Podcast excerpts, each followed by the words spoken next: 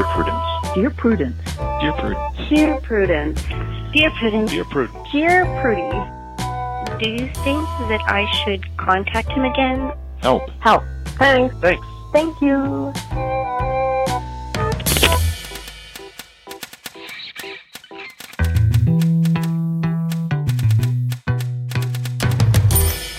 Hello, welcome to another mini episode of Dear Prudence. I'm your host, Danny M. Lavery, and this show is for you, our Plus subscribers.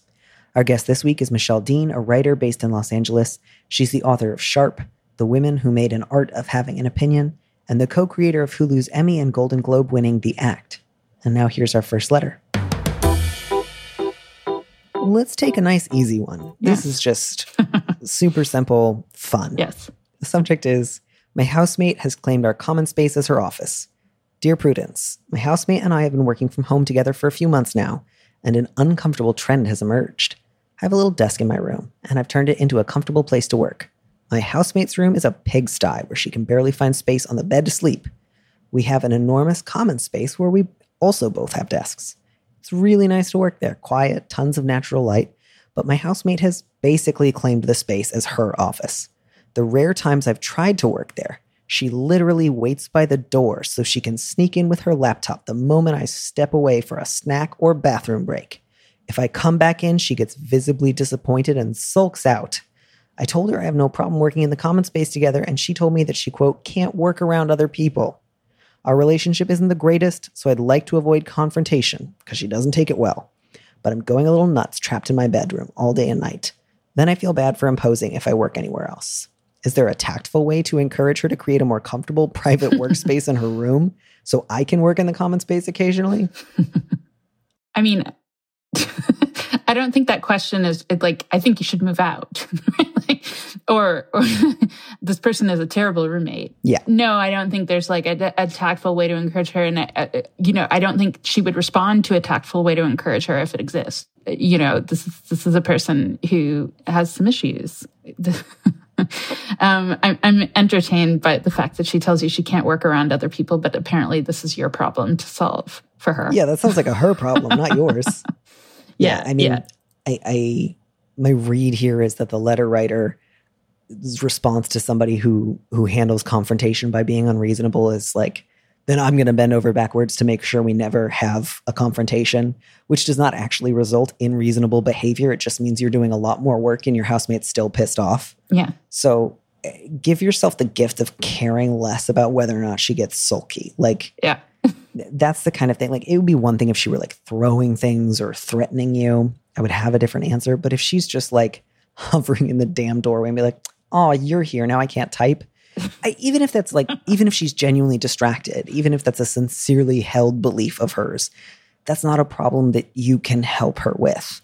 So the idea that like maybe if she's just in her room all the time, it'll be better, I don't think is a good solution. Like neither of you want to spend all day and all night in your room. You don't have a lot of other options. I agree that in the long run, finding a different housemate is going to be your best solution. So I would also start looking for that uh, in the background. But just in the meantime, fucking work in the common room.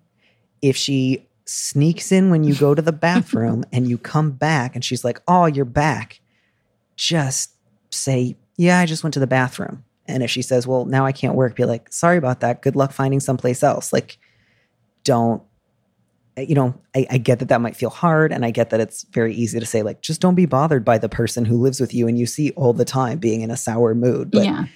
If you can try to find it a little humorous, I would encourage you to. I think she's maybe used to sulking until people give her what she wants. And if you just say, like, when you wake up in the morning, like, if she gets a little sulky, like, I'm just not going to make that my problem. Yeah. I'm going to be cheerful and polite, put on my headphones and get my work done.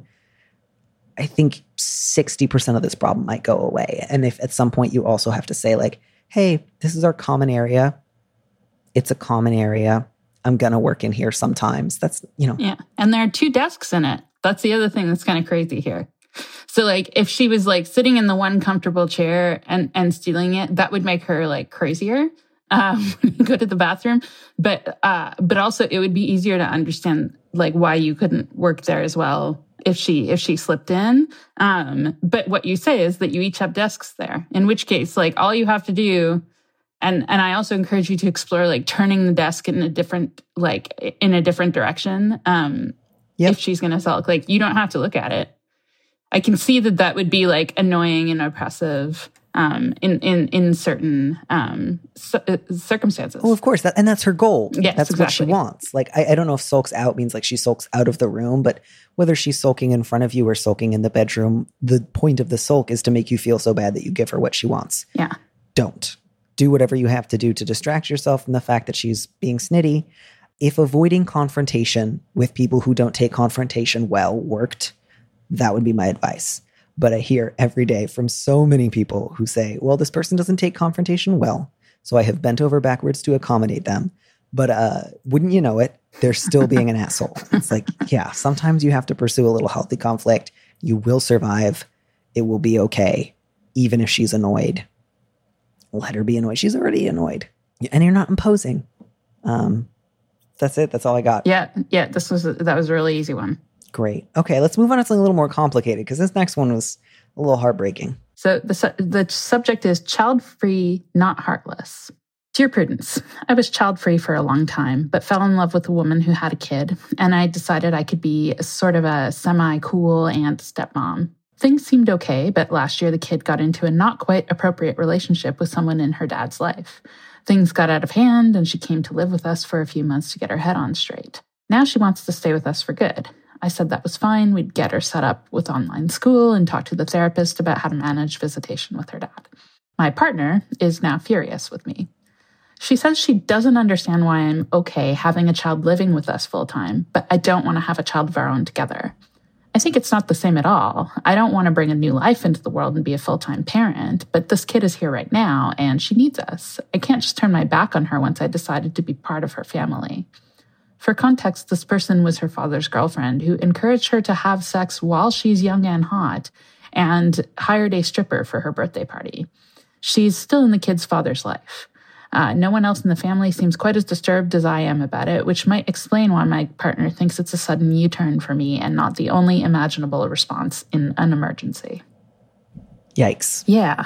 I'm really glad you're in this kid's life. And I'm really sorry that a lot of the other adults in this kid's life seem to be acting like children.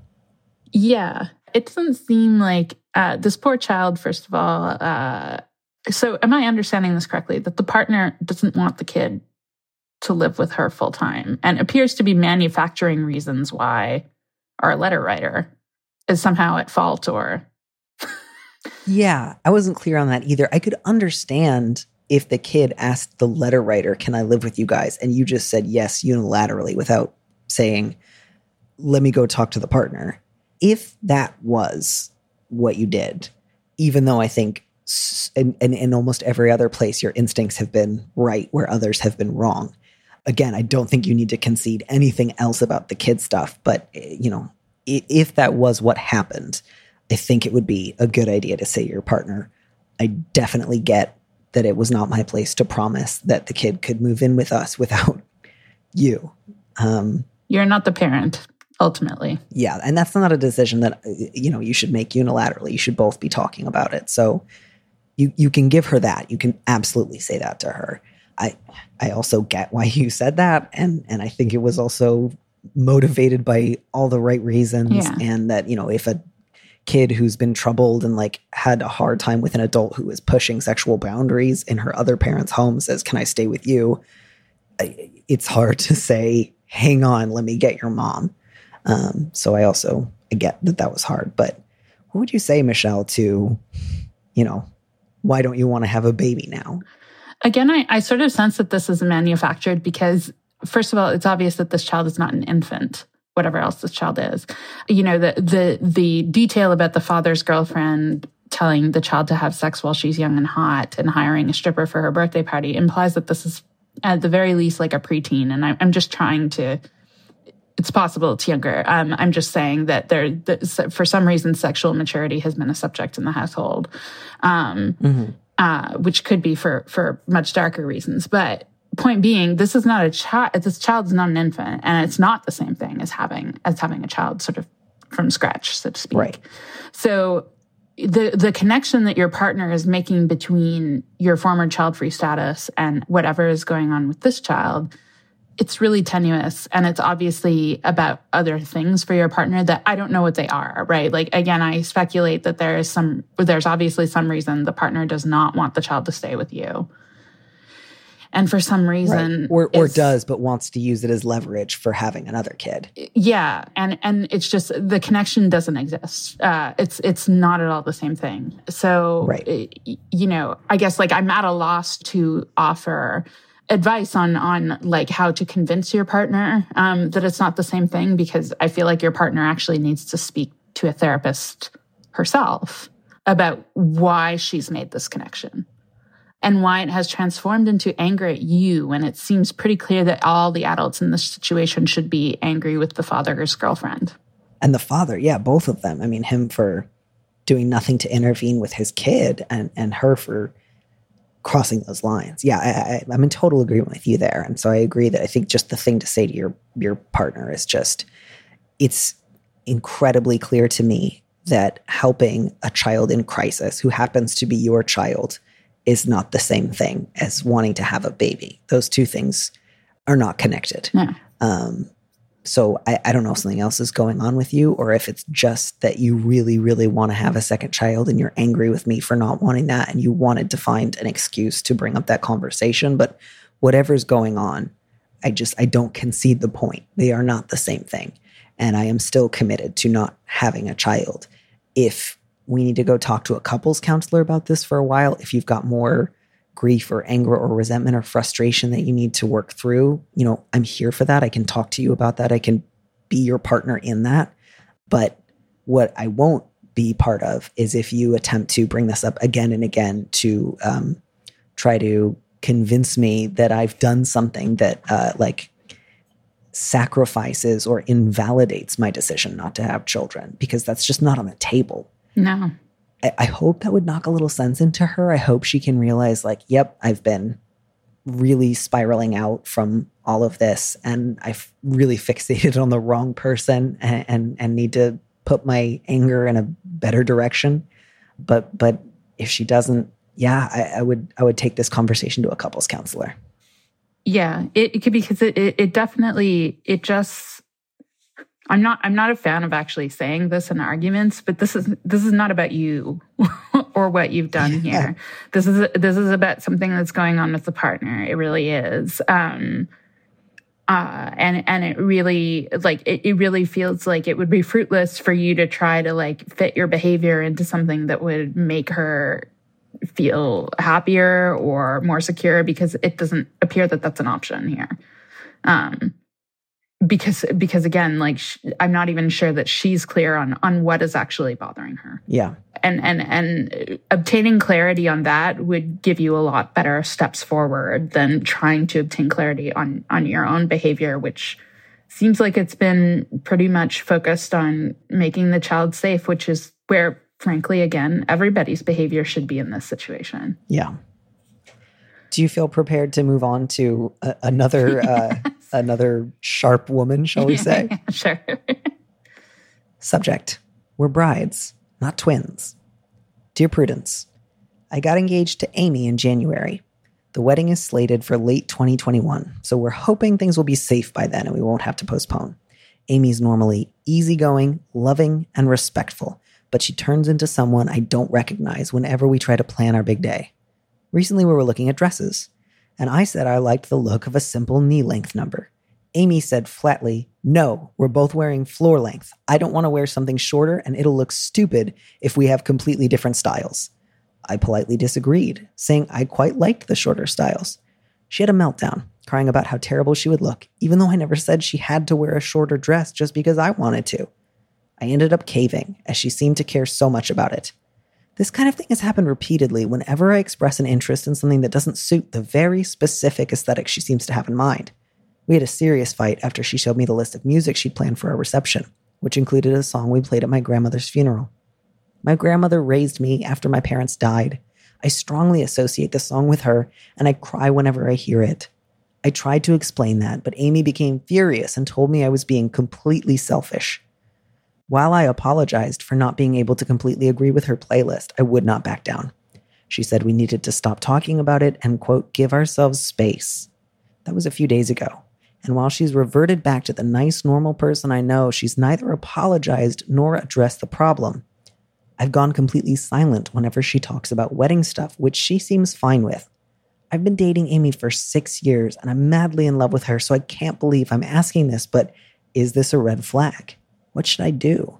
Amy knew how special that song was to me, yet she still put it on the playlist without a second thought. Her behavior seems unprecedentedly selfish. Am I being unreasonable? Is this normal? How do I address this? Do you think it's normal? Well, I confess that the Amy's of the world really confuse me.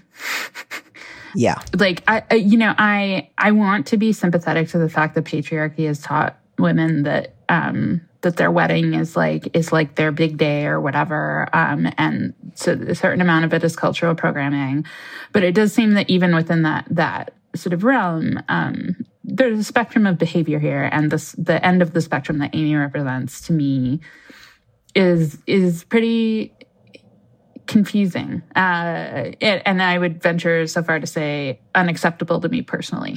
So i put that card on the table um, first.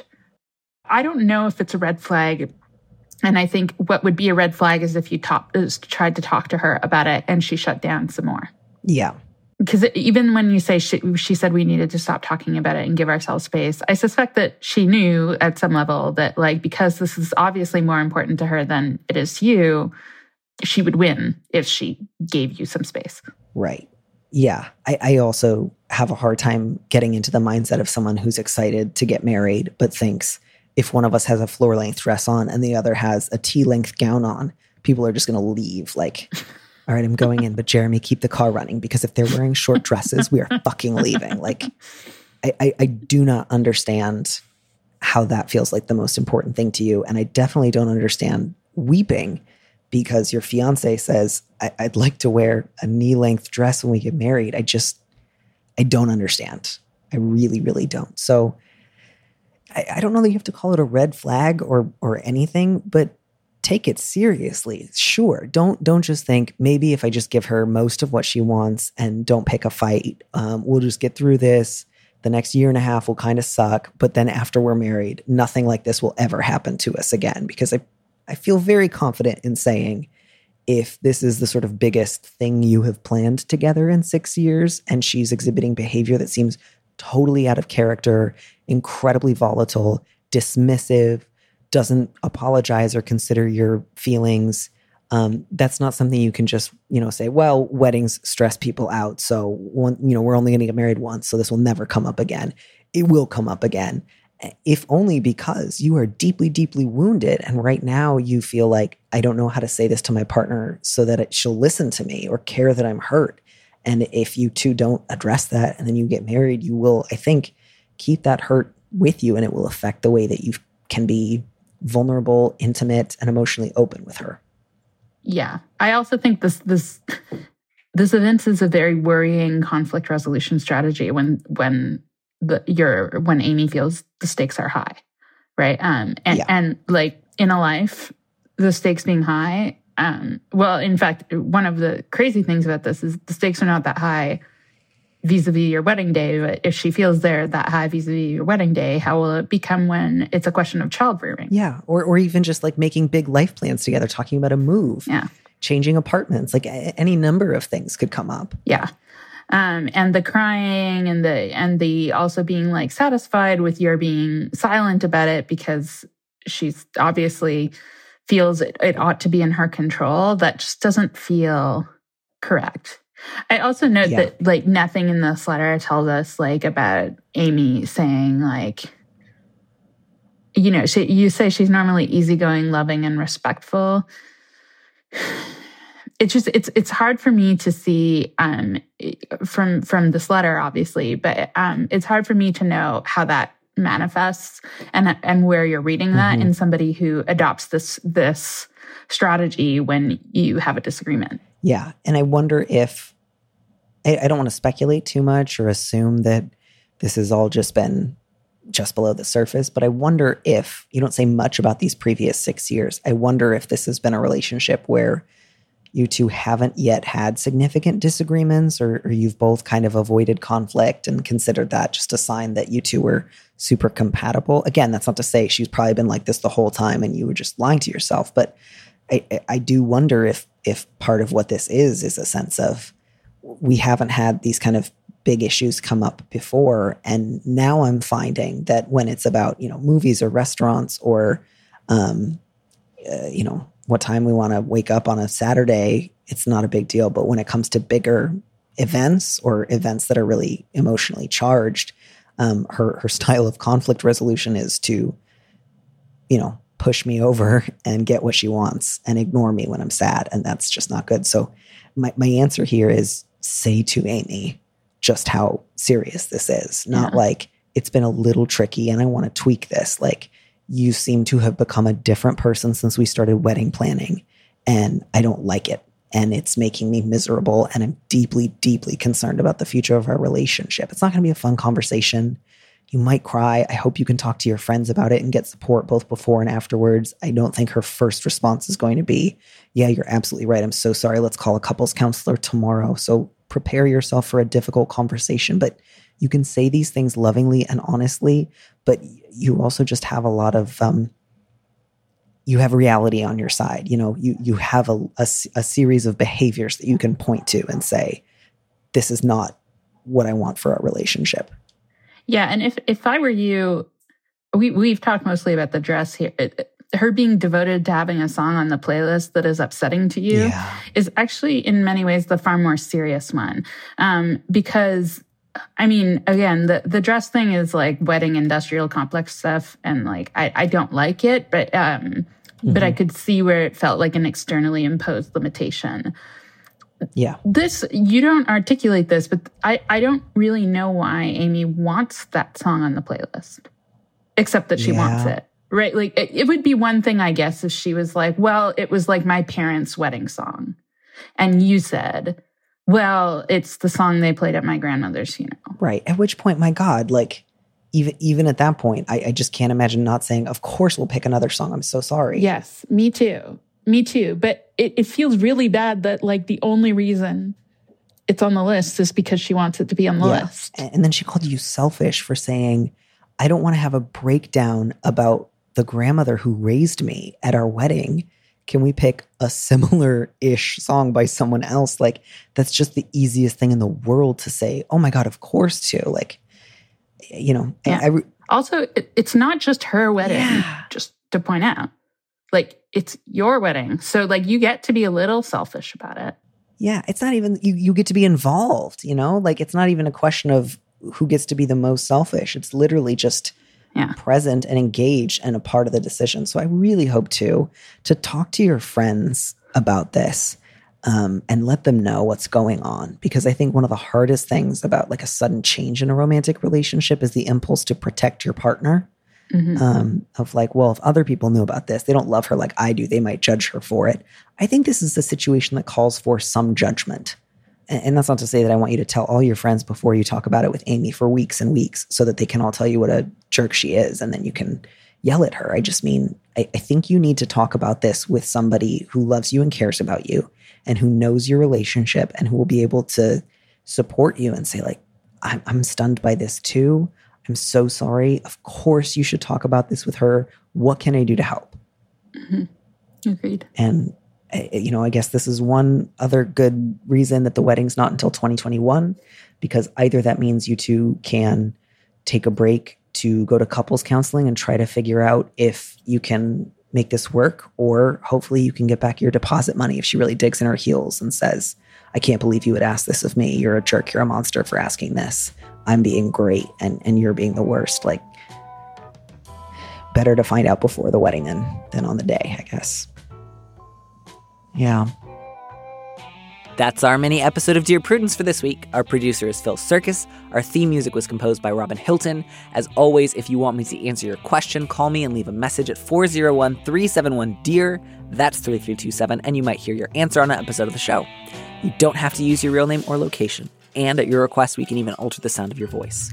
Keep it short 30 seconds, a minute tops. Thanks for listening.